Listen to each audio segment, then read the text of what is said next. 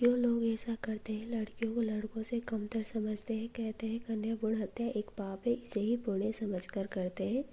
दया भी नहीं आती, छोटी सी प्यारी सी फूल जैसी नन्ही परी पर उसके लिए हैवान बन जाते हैं, कहते हैं, बचिया देवी का रूप होती है। तो उसे क्यों लड़कों के बराबर भी नहीं समझा जाता? कभी पॉलीथीन में, कभी कचरे में, कभी नाली में, कभी झाड़ियों में तो कभी ठंड में ठिठुरते हुए उसे पाया है।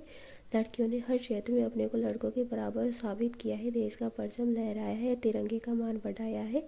फिर भी क्यों लोग ऐसा करते हैं? लड़कियों को एक बोझ समझते हैं। लड़कियाँ परिवार का मान है बढ़ाती, फिर भी बचपन में जान से जाते, क्या कभी ये समाज बदलेगा? कभी इसे एक गलती नहीं, पाप समझेगा?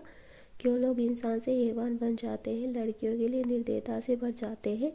माँ को दया की मूर्त कहा जाता है, वही मूर्त उसे सूरत भी नहीं देखना चाहती। वह भी तो कभी लड़की थी, फिर भी क्यों ऐसा करते हैं?